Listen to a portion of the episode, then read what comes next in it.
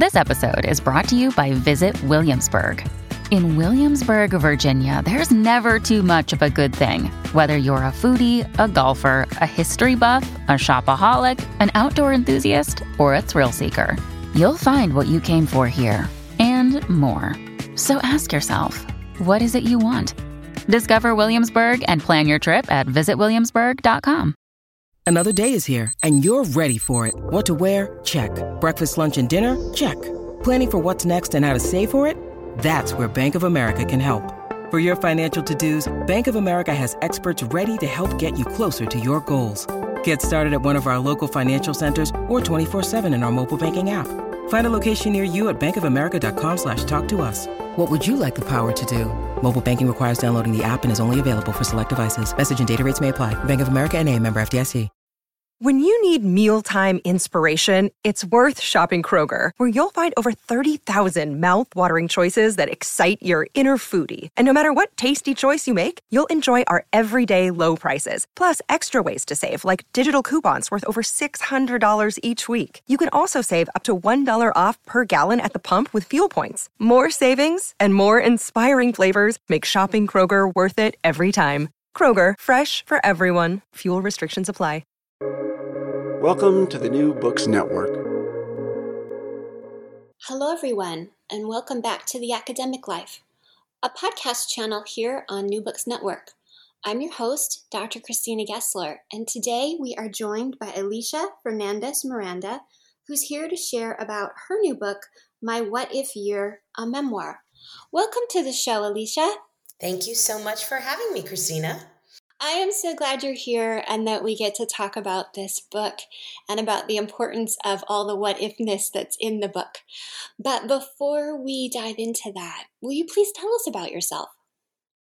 I will. So, I am a Miami native uh, from a Cuban American family and currently, I'm talking to you from the very remote Isle of Skye in Scotland, which is where I spend a lot of my time. And if you read my book, you'll learn a lot more about that journey from Miami to this uh, sometimes cold and often rainy place. Um, but uh, I was a CEO of my own business for many years. My most of my career was spent in the philanthropy and women's empowerment space. So, advising companies and individuals on how to give and how to give better. I built a company with my husband and was running that for a long time uh, until I decided that I needed to try something entirely different and made a plan to spend a year taking internships at all the jobs I wanted to do when I was a kid so going from CEO to intern in one fell swoop um, and writing this book about it. And through the course of that, pretty much changed my entire professional life and certainly my outlook on a lot of life. The book takes us through how you got to making that leap about taking a what if year and about thinking about the roads not traveled. You had done an internship in college where you'd gone to the UK and, and spent a little time looking at theater in a, in a small town. Can you tell us about one of your first internships before we dive into the ones you tried in the book? Sure. I will tell you about my very first internship was even it was before college actually. Um, so when I was a senior in high school, I had an as an internship kind of credit for a semester and I went to work at Ocean Drive magazine. Ocean Drive is a Miami based luxury and lifestyle magazine. It's like one of these really thick, kind of glossies that's 90% ads and um, stories about celebrities and fashion trends and all sorts of great things. At least it was in the late 90s, early 2000s. I think it's probably pretty similar now. Um, and I was pretty sure at that stage of my life that I wanted to be a journalist. I was editor of my school newspaper. I had been accepted on the, something um, called the news team for Teen People magazine. It was like teenage reporters that were able to write for Teen People magazine. So I kind of had like all my eggs in that basket. I was going to be a journalist, and this was a big stepping stone for me. Ocean Drive was one of the only kind of big nationally read uh, glossy magazines that was operating out of Miami. So I got this internship and was like beyond excited to do it. Um, and the actual work was, um, you know, like like an intern's work. Everybody gave me this stuff on their plate they uh, didn't have time for. There was a lot of filing. I spent most of my time filing galellas, which are like these tiny slides. I'm sure it's all digital now, but when a paparazzi would go out and take photos of a celebrity, like let's say coming out of a coffee shop and then they would sell all of those photos to an agency and they would produce these teeny tiny uh, almost like microfilm slides with all these pictures of celebrities. And uh, ocean drive had stacks and stacks and stacks of unfiled ones that i needed to organize by celebrity and date and then file in these little plastic sleeves. That was like the majority of my job. Um, and while I was there, uh, most of the people who worked there that I spoke to were very unhappy with their jobs. And one woman who was the assistant editor at the time actually said to me, Whatever you do in your career, do not go into journalism. You'll never get paid any money. It's, uh, you know, it, this is like a just, you, it's cutthroat. People are constantly going to stab you in the back. And you know this is the worst possible profession that you could be in so stay far away. So as, as a result i did not end up going into journalism but i think internships are good for both learning what you do and don't want to do. And you you take us into that in the early part of the book.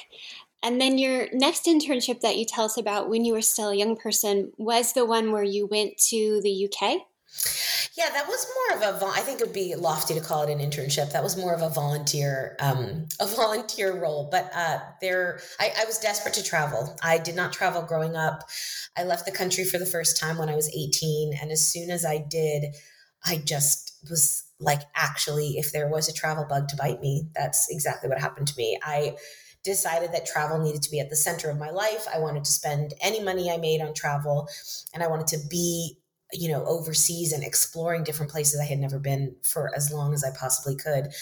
And so in college, the easiest way to do that on a budget was uh, at the time it was a volunteer kind of effort. You sort of paid I think it was like $200 to get a volunteer placement. And then um, the placements were advertised from countries all over the world. It was everything from you could go build a castle in Estonia, or you could uh, volunteer on a farm in Israel, or you could do what I did, which was work at a summer camp in the northeast of England in a small town called Stanley. Um, so it was a uh, play they called it play scheme. It was like a summer camp outside of school for kids at the community center. Um, the kids were ranging in age from about six to maybe 12 or 13 and the volunteers were half local uh, teenagers and sort of people in their 20s and then half um, people who were like me who came for an experience all over from all over the world. And we slept on the mat we slept on mats on the floor of the gym and um, hung out together uh, all day and all night. And just had this like incredible international experience working with people from all around the world. The book is a memoir, so while it opens when you're about 40 years old and thinking you need to take some time to explore yourself and some roads not taken, we also get glimpses of you in times past as you think about who you were and where you are now. And part of what you do is you take us back and give us glimpses of who you were in college and how you worried so much and and who you were in high school. You had had a strong love of theater but different cultural influences at our high school uh, dissuaded you from that. And then in college you were so worried about your gpa and your future. And we see you again when you're 23 and you've got what should be a dream job but you don't like it. And one of your friends asks you if you're happy why, when you're 40 and you're looking at going forward, are some of those moments in the past so important to look back on? Gosh, that's a great question, Christina.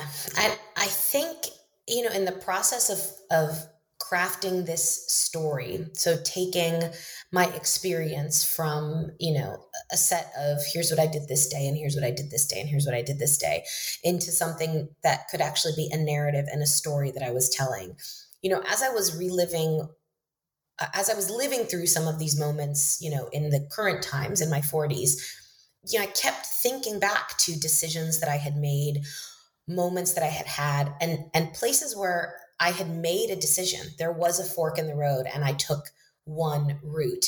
and I as a result I didn't take the other route. And all of those things kept coming back to me in the process of writing this. You know, I really had to reflect on those past moments because they were absolutely critical to how I had gotten to where I was today. You know, every choice that I made to take a job or to turn down a job, to, you know, take it, learn a new skill or to not, to move or to stay in one place, all of those things eh, you know, are what got me on the path that I was on. But there were all of these other paths that I didn't take and that I hadn't maybe thought that much about until I was sort of going through this period of my life where I felt like I was at this pinnacle of my career uh, and at a relatively young age. And I had worked so hard to get there and I was not happy and I wasn't satisfied. I felt stuck. I felt depressed. And in order to try to figure out why that had happened, I started thinking about these inflection points, these points of choice, these forks in the road in my life where I made one decision over another and could not help but thinking what might have happened if I did something else, if I had taken another route. And that comes across in the title, My What If Year. For listeners who haven't heard about or, or read the book yet, what would be your, your elevator pitch or your synopsis of this book? So, my What If Year is my memoir, and it's the story of how, as a successful CEO, I decided to leave my job and go try out internships at all the dream jobs of my childhood, things I always wanted to do and never got a chance to do. And I spent a year doing that, and that year just happened to be 2020. So, it's also a pandemic story, I think, uh, unexpectedly so. And as the book opens, you, as we've mentioned, you're, you know, in, in midlife, uh, as we perhaps haven't touched on yet, you have a partner, you have children, you've mentioned you have a wonderful job. And it's not a midlife crisis book.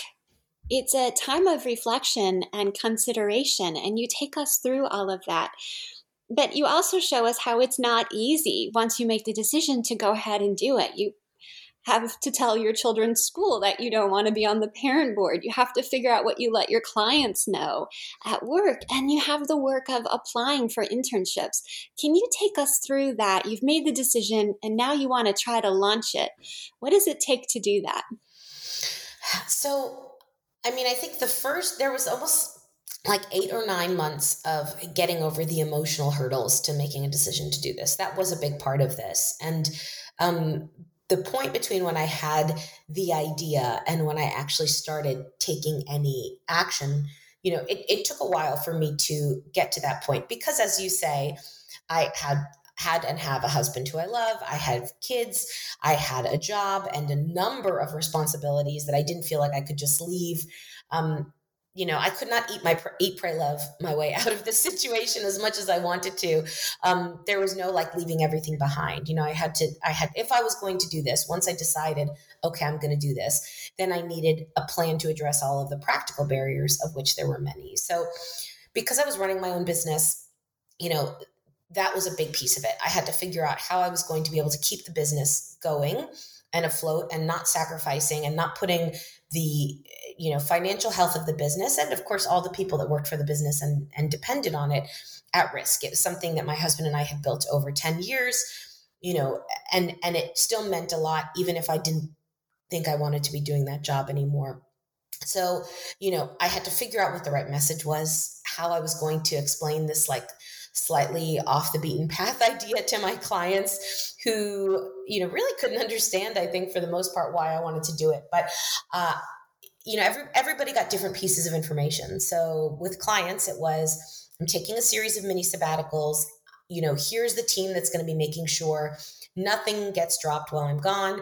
And if you need me here's my phone number. You can email me anytime. You know i was off but i was still on. So there was that kind of set of things. And then, you know, my life had a whole host of other obligations. I was on the parent council of the twins school. I had been doing that for three or four years. I had set up a social enterprise that was an app focused on sustainable fashion. I was on the board of several different organizations. Um, I just, I volunteered for so many things. I had filled my life with so many things that made it so busy that there was never ever time to think. So even though it's not a midlife crisis book, you know, the second I stopped being so busy or I let myself stop and think, I realized maybe I am in a little bit of a crisis mode and need to figure that out. So there was a big, big chunk of time of making space going to all of these people again explaining what i wanted to do you know saying no to things not renewing my responsibilities where there were you know where it was time to leave the board but please please could i stay for a little bit longer? You know saying no had always been really hard for me. It still is hard for me now even after going through this experience and learning so much but i knew that i could not kind of throw myself into this other project without doing that. So that process also took maybe about six months of making the practical space in my life to be able to do this. And then at the same time, I started looking for internships. I had a resume that included Harvard, where I went to undergrad, and the London School of Economics, where I did my master's. I had been CEO, the company had been successful. You know, I had a lot of uh, really you know great things on that resume and i wrote a cover letter that was i thought you know very well pitched very humble explaining what I was trying to do and really saying, you know, I, I am willing to do anything to learn about this industry. I will get coffee, I will file, I will clean up trash, I will I will literally do anything. There's nothing that you couldn't ask me to do. I just need a chance and an opportunity. And I started sending that out to any open internship I could find. I sent it out to everybody I knew, everybody who knew everybody I knew. Um, and that took a long while because it was not easy with all of those things on my resume, with all that I was willing to put into it. You know, most of the people I reached out to cold did not even bother to respond. Um, if they did, it was a polite decline or like a form decline. Uh, and I did end up finally getting a few internships all through contacts, through people that I knew.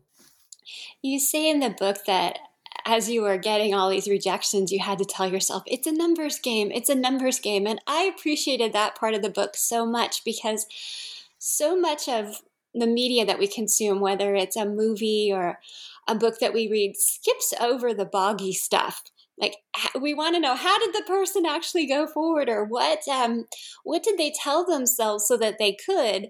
And that's where they sort of play the jaunty music and skip exactly. Skip there's what it really felt like. there's a montage of like somebody's typing and next thing you know they have an interview and next thing you know they have a job.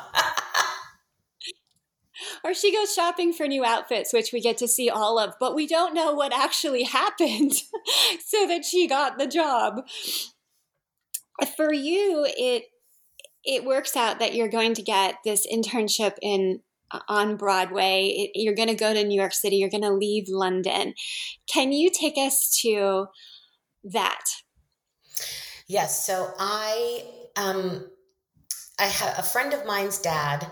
One of my best friend's father is John Weidman, who is a theater writer. He's also wrote for Sesame Street for many years um, but you know has an active career on and off Broadway and based in New York. So, among my many, many, many points of outreach to many people, I reached out to John and I said, you know, here's what I'd like to do. Do you have any ideas of who I could reach out to? Is there anybody you'd be willing to introduce me to? You know, you know me, you know I'm going to work hard. So, you know, you know, this would be incredible. And John absolutely delivered. He made two introductions for me um, to two incredible directors. One was James Lapine, who was working on a new uh, show for Broadway called Flying Over Sunset. It was uh, scheduled to open in April 2021. Nope, April 2020. That's the right year. And it did eventually open in 2021 after the long shutdown. Um, and then to John Doyle, who was directing a production of Assassins, which is a Stephen Sondheim show that was written by John Weidman himself and this was going up at the Classic Stage Company and off Broadway theater in the East Village in New York. And that was also scheduled to open in April of 2020. And so they both said, yes, you know, not sure if there's anything for you to do, but you're welcome to come and be part of the rehearsals and to maybe help out in the office and see what it is that you can do um, and you know, with, within like 10 minutes of getting those emails, I like immediately booked flights, found an Airbnb, told, told well, told my husband this is going to happen. Um, I could not have been more excited. It was, it was probably not 10 minutes. It was a bit longer but it was really, really quick. I just have always loved musicals since I was a kid. I never imagined I was ever going to actually get to be part of one. So it was kind of a dream come true. And you tell us about the wonderful place that you've rented and how it's going to be right next door to the theater. And I'm reading that thinking, how do people plan their lives so well? Because when I go somewhere far away, it never, it never is as advertised. It wasn't exactly like that for you either. Can you? oh, Christina, if only I had known then what I knew now. I mean, yes, like I I'm such a planner in every aspect of my life. I I just I have almost I think it's like probably a reaction to my parents being people that do not plan anything ever and are very like fly by the seat of their pants and as a result sometimes miss out on things. Like I hate the idea of missing something because I didn't plan soon enough or well enough or something like that. This is like absolutely something I need to work on with a, a therapist. Maybe this will be the subject of my next book, my compulsion for planning. I've gotten better at trying not to overplan my life, but the fact is that that's there's like a little person running an Excel spreadsheet sitting inside my brain. So, you know, I was like this is all going to be perfect. Everything is falling into place. And I found this Airbnb. It was a short walk from the classic stage company. I really I'm not like claustrophobic, but I don't love going underground on the subway or the tube. I don't like being in that kind of crush of people during rush hour. And I, I had lived in New York for a few years in my 20s, and I just I hated I hated being on the subway to commute. So I was like, I need to be walking distance. This is so perfect. I found this adorable Airbnb, lots of light, plants. You know, it was it was so it was really cute, and it was you know affordable for New York, which is a whole statement in and of itself. Um, and I was like, this is great. It's available for the whole time I'm there. I can walk over to the theater every day.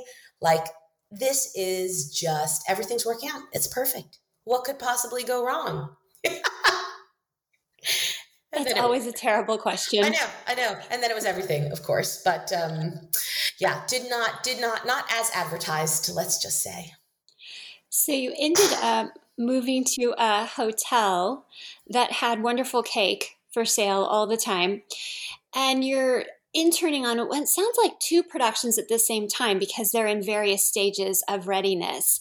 And you get to meet one of your heroes. Can you tell us about when you ran into Stephen Sondheim? Oh my gosh. Yes, I can. So I this was the the sort of first day of rehearsals for uh, assassins at the classic stage company and you know i was not given like a whole lot of briefing or background i think something i actually find in not just theater it's almost every industry i've been a part of it is that sometimes when you start as a real newbie there's almost an assumption that there's just like a lot that you already know and I rarely find that I know these things. And certainly in the case of my internship, there were so much guesswork involved. So I had really just been sent an email with a schedule for day one. And it had a number of different things on it, some acronyms I didn't know, like AEA. And so it said sort of like 11 o'clock meet and greet. So I was like, perfect. Oh, that sounds like a time that I should show up because I had no idea what the things meant that were meant to be happening before. And so I, you know, this was like very important that I dressed appropriately. I agonized over what to wear because never worked in the theater, didn't know were people going to be in sweatpants, were they going to be in costumes, like no idea. I go for jeans, a sweater, some boots with high heels. I leave early. I'm I'm so, you know, I'm like this is this is all going to go my way and I can't possibly be late. And of course, what happens? I like get on the wrong train. I miss the train I'm supposed to take. I'm flustered on the subway. It's too warm for what I'm wearing. So I'm sweating and I'm just like a hot mess going to this internship. I get out at Columbus Circle. I'm like rushing westward towards the rehearsal studio, which of course was not the theater. Christina, it was not the place that was in walking distance from my Airbnb because it was all the way across town. Why? Because productions don't get to rehearse in the theaters that they're in. I did not know this, but I learned it on the first day when I have to get on the subway and go all the way up to 60th Street. So I'm just very flustered. I'm looking at my map. I'm looking at the time. I'm so worried about being late. I'm so nervous, like the first day of school. And I bump into somebody outside the rehearsal room. I could, he's an older man you know, I sort of jostle him. I step back. Oh, I'm so, oh, I'm so sorry, sir. I'm so sorry. I did not mean to do that. I should have been watching where I was going. And as I look at him, it takes me like a couple seconds. And then I realize I have just bumped into 90 year old Stephen Sondheim.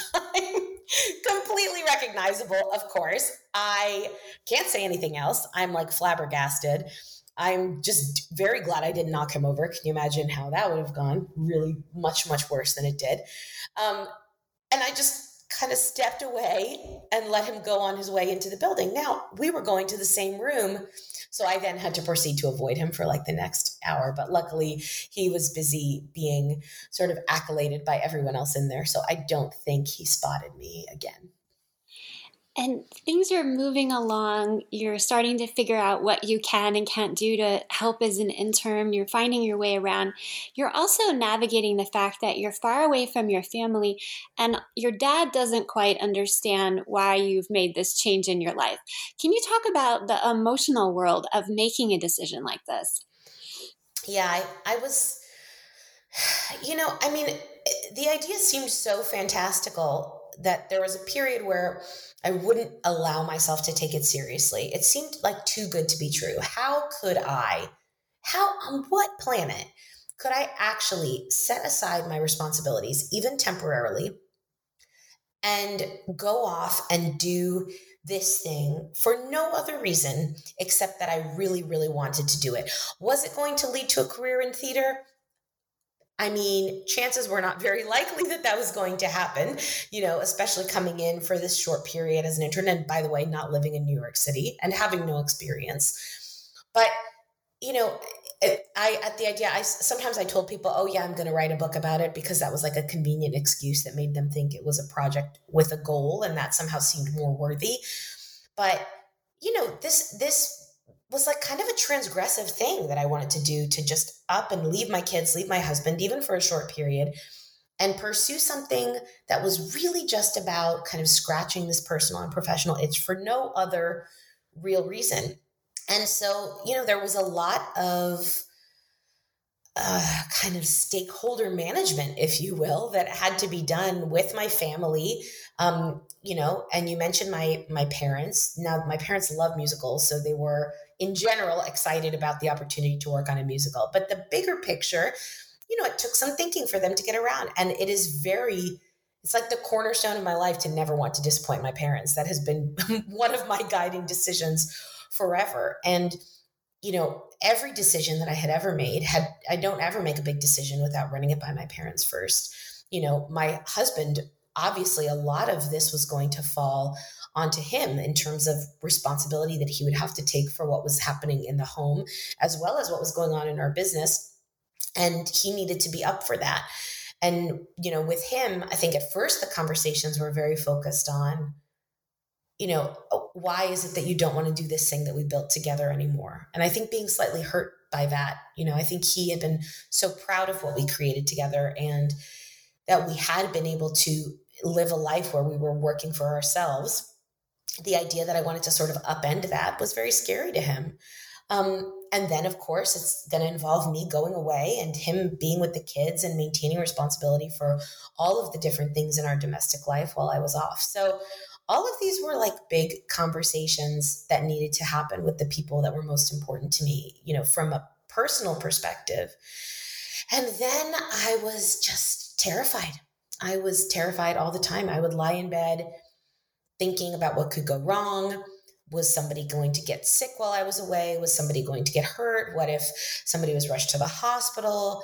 You know, I mean, obviously, I think those were the things that were probably scary. What if I let everybody down? What if this is a huge failure? What if the business crumbles? What if this is the stupidest thing I've ever done? I mean, you know, the, the calling it my what if year has this very positive and forward thinking and you know exploratory adventurous title. But the other side of what ifs is like anxiety. Like what if all of these things go horribly wrong?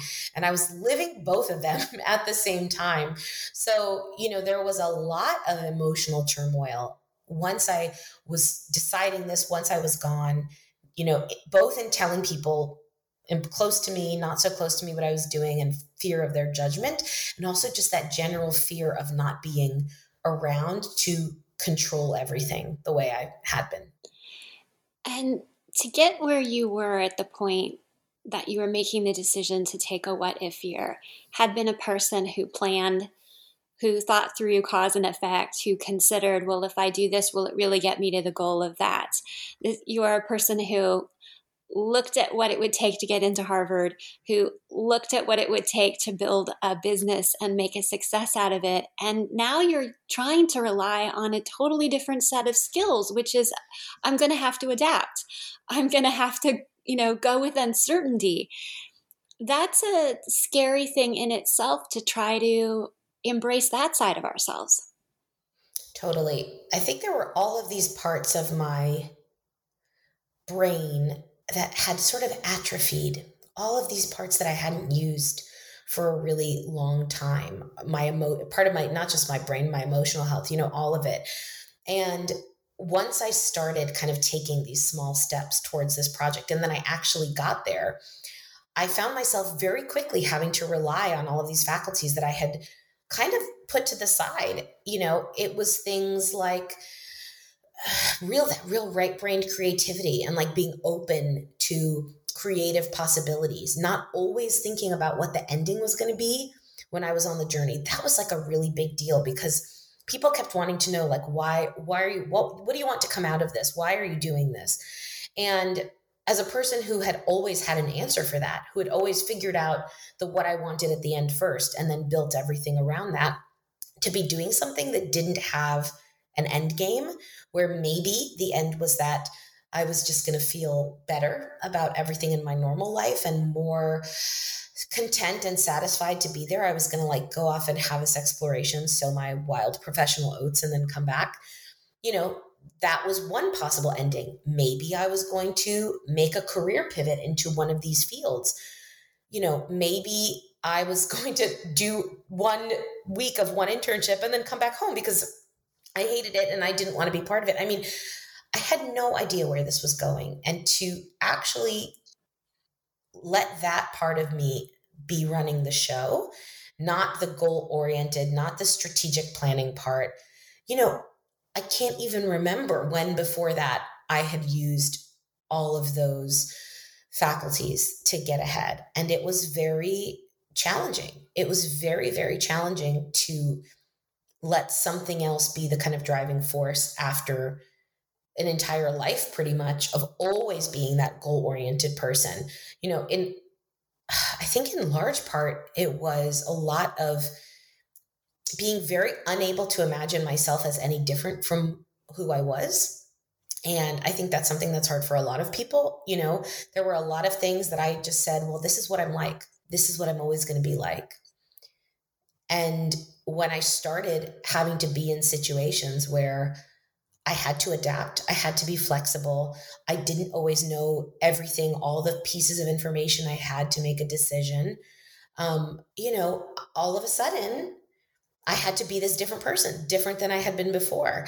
And it was scary and exciting. And then once I could do it, I was like, wait a minute, Maybe I don't have to be a person who always controls and plans everything. Maybe I could be a person who's more open to opportunities. You know, maybe I could be a person who doesn't know the end before I embark on the journey. And that was, it just like blew everything open for me.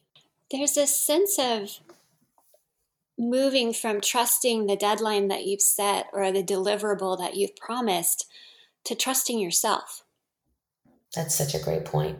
And you're right. I think trusting that your intuition is going to lead you to something good. And also not being afraid if you don't end up going where you meant to go and you go off a different path. And that sometimes that can be amazing and not just a horrible outcome, which is what I had been afraid of for a very long time.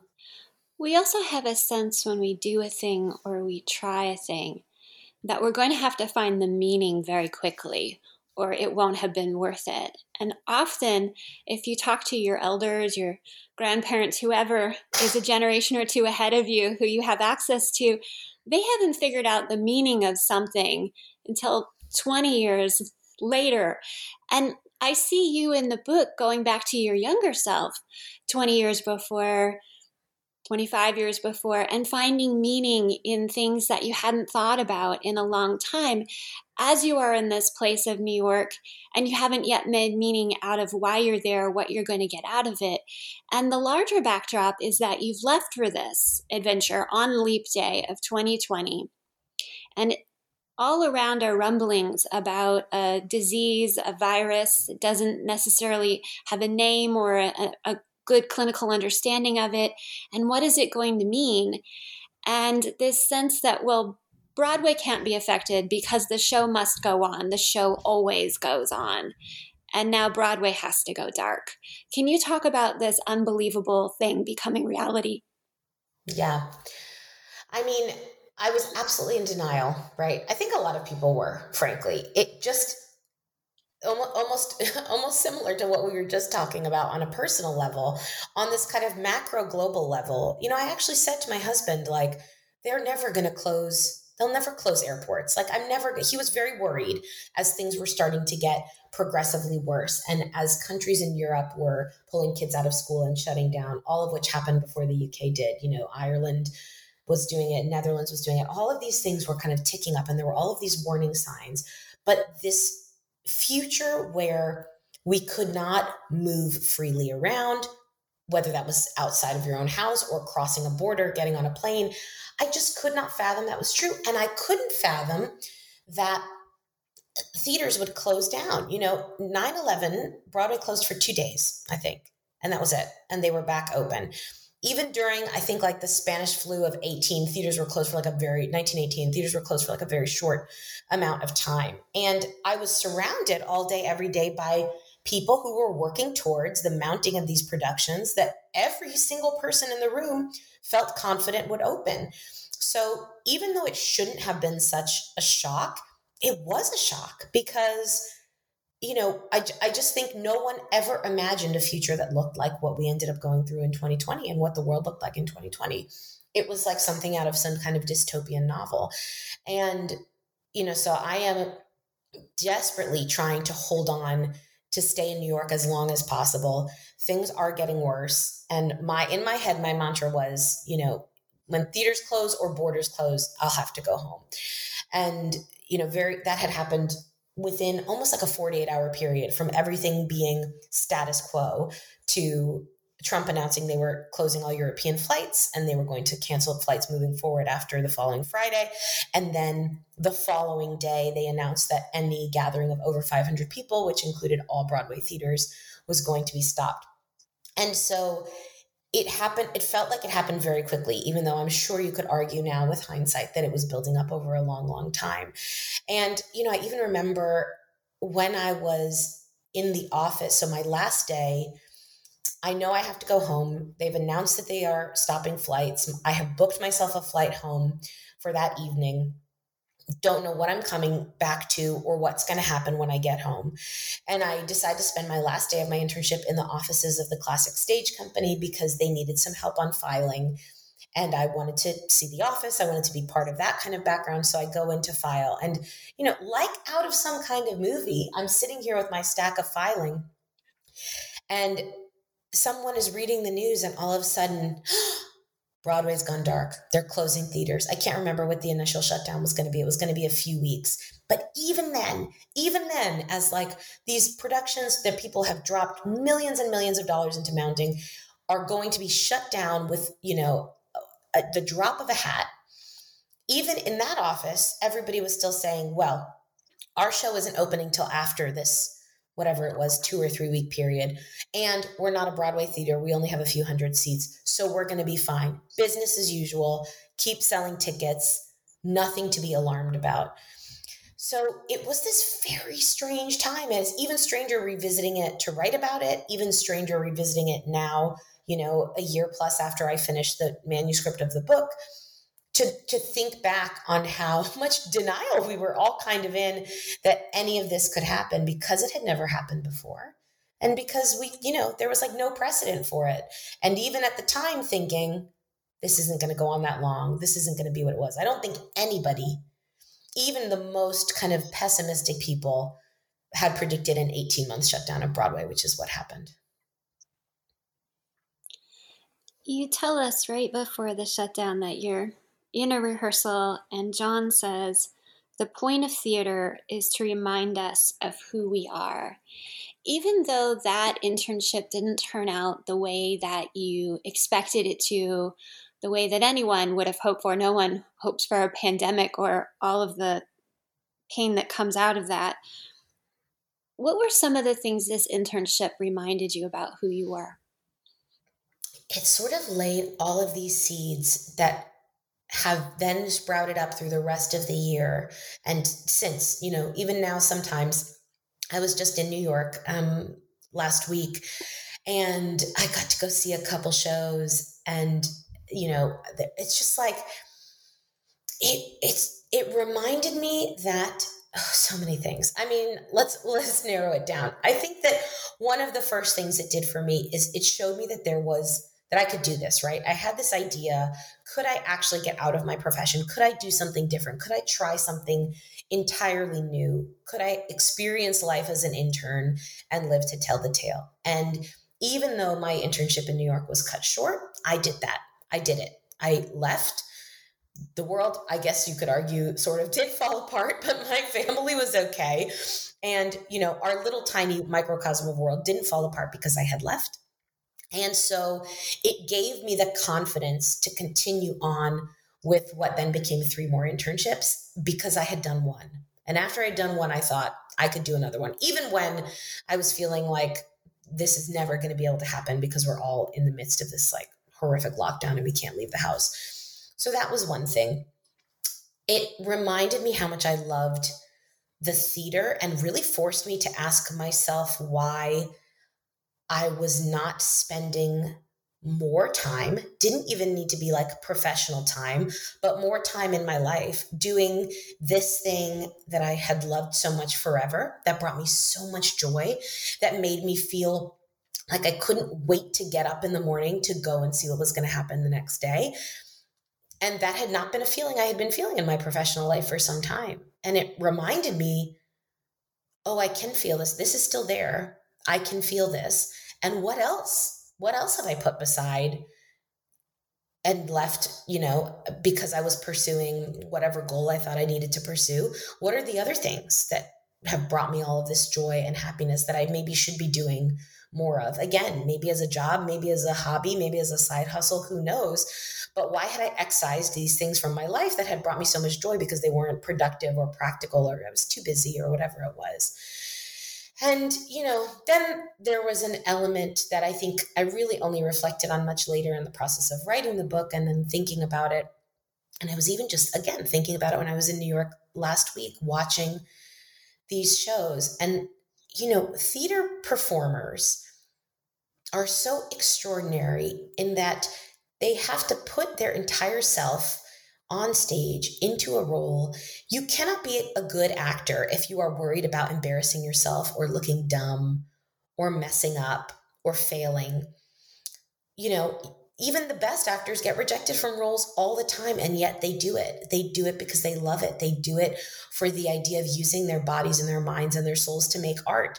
And I had been so, I, why did I care so much about all of these things that whether I, you know, did something well or whether I failed at it. Why was I so afraid to put myself out there in that really full, whole being way that performers do? And watching them do that in rehearsal room day after day, moment after moment was a real wow for me. Wow. This is not everybody lives their life in this very safe way with a guaranteed, you know, route to success. A lot of people do not do that. And they are very fulfilled in different ways by living a life like that. And maybe I should be bringing part of that into my life too.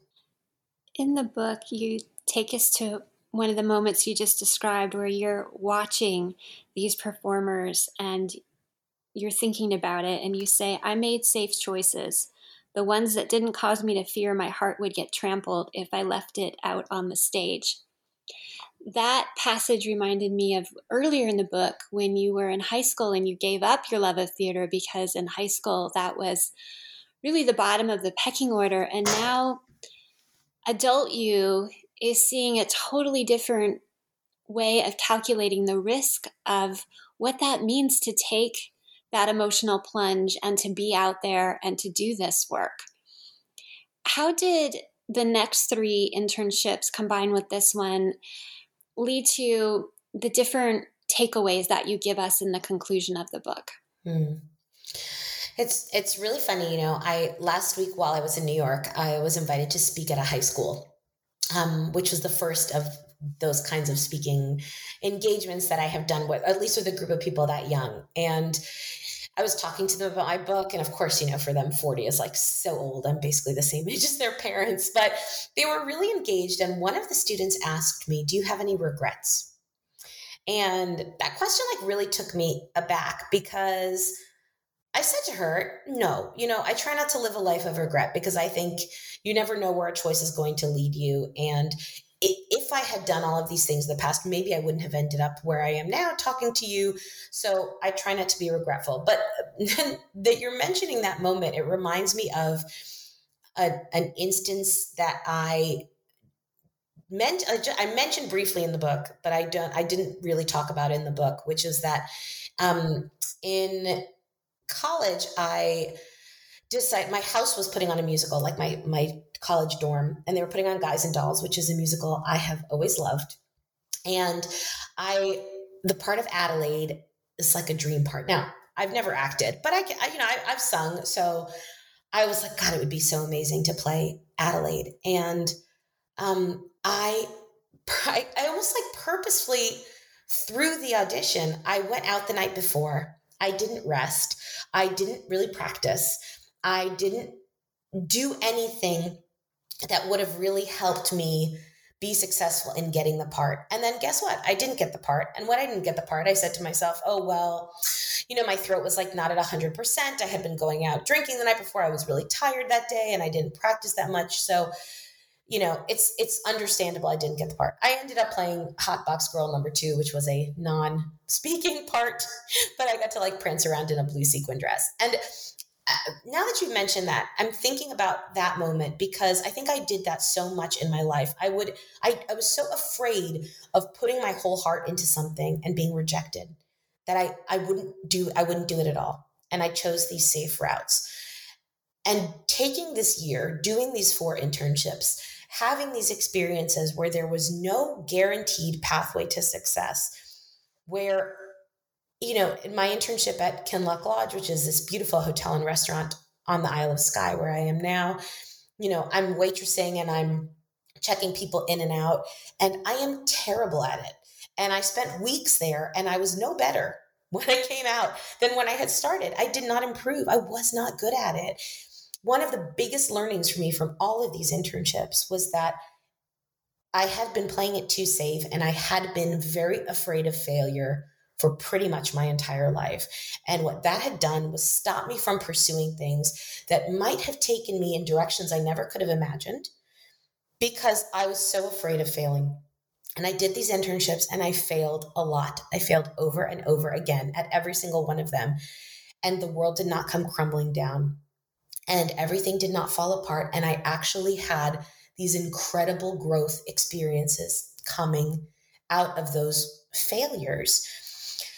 And so that was huge. You know, there was a lot else that I learned. I certainly learned about making sure I was reconnecting with joy. I realized through my internships that, you know, as I'm doing these new things, I'm learning every day. And I had not really put learning at the center of my professional goals before but I I did I was really turned on by that. I wanted to be learning all of the time and I needed to be able to learn more. I needed to adapt and be flexible. But really stopping being so afraid of failure and trying to lean into the uncomfortable places to do the things that I was scared of and to do them with 110% effort because if I failed, it would not be the end of the world. And at least I tried was probably the biggest kind of aha moment that came out of the whole experience for me. You've talked about being a planner and thinking about writing a second book. And as I'm listening to you, I'm thinking the second book is maybe called There's No Spreadsheet for This. I actually have a, an essay that I'm working on that's called Your Spreadsheet Will Not Save You because, like, 100%. well, I would like to read that essay. Towards the very end of the book, on page 253, you said change is hard. And sometimes I take a quote out of different books that I'm um, interviewing the author about. And this is a quote that is going up on the wall.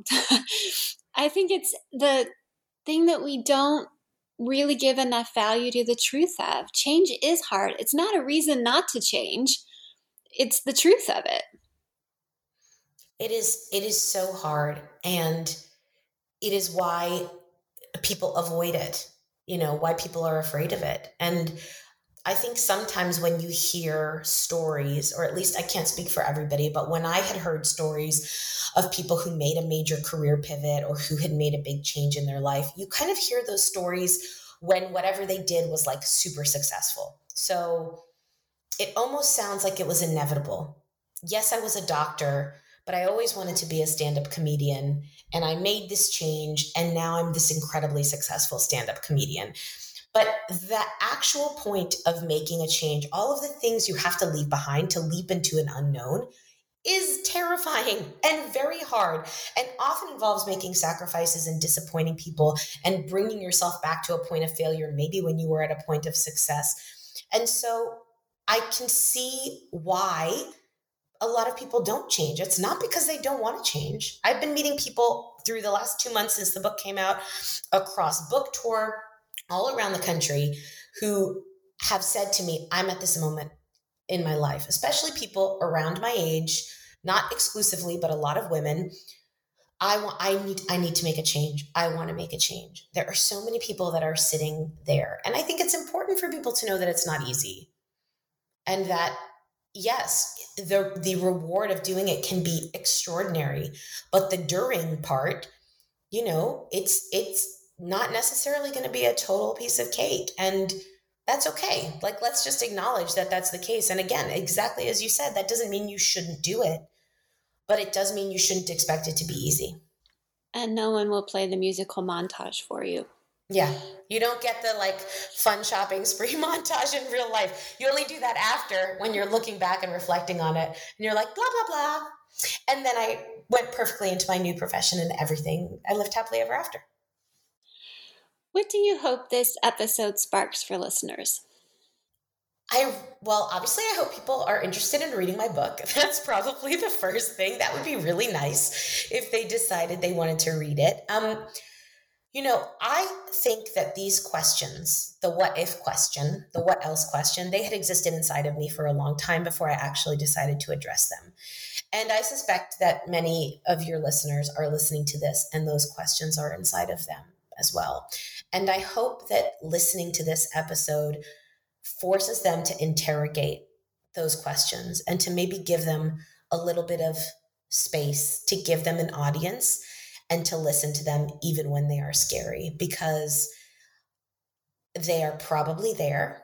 And I would love if people listened to this and felt less afraid of letting those voices come to the fore and of really questioning what if I did something different? What if I tried this thing I was afraid of? What if I pursued this thing I've always wanted to do and never have done? If it inspires people to think about that, to ask those questions, then I will consider myself to have done my job. Thank you so much for being here today, Alisha Fernandez Miranda, and telling us about your new book, My What If Year. I'm Dr. Christina Gessler. This is the Academic Life on New Books Network. I hope you will please join us again.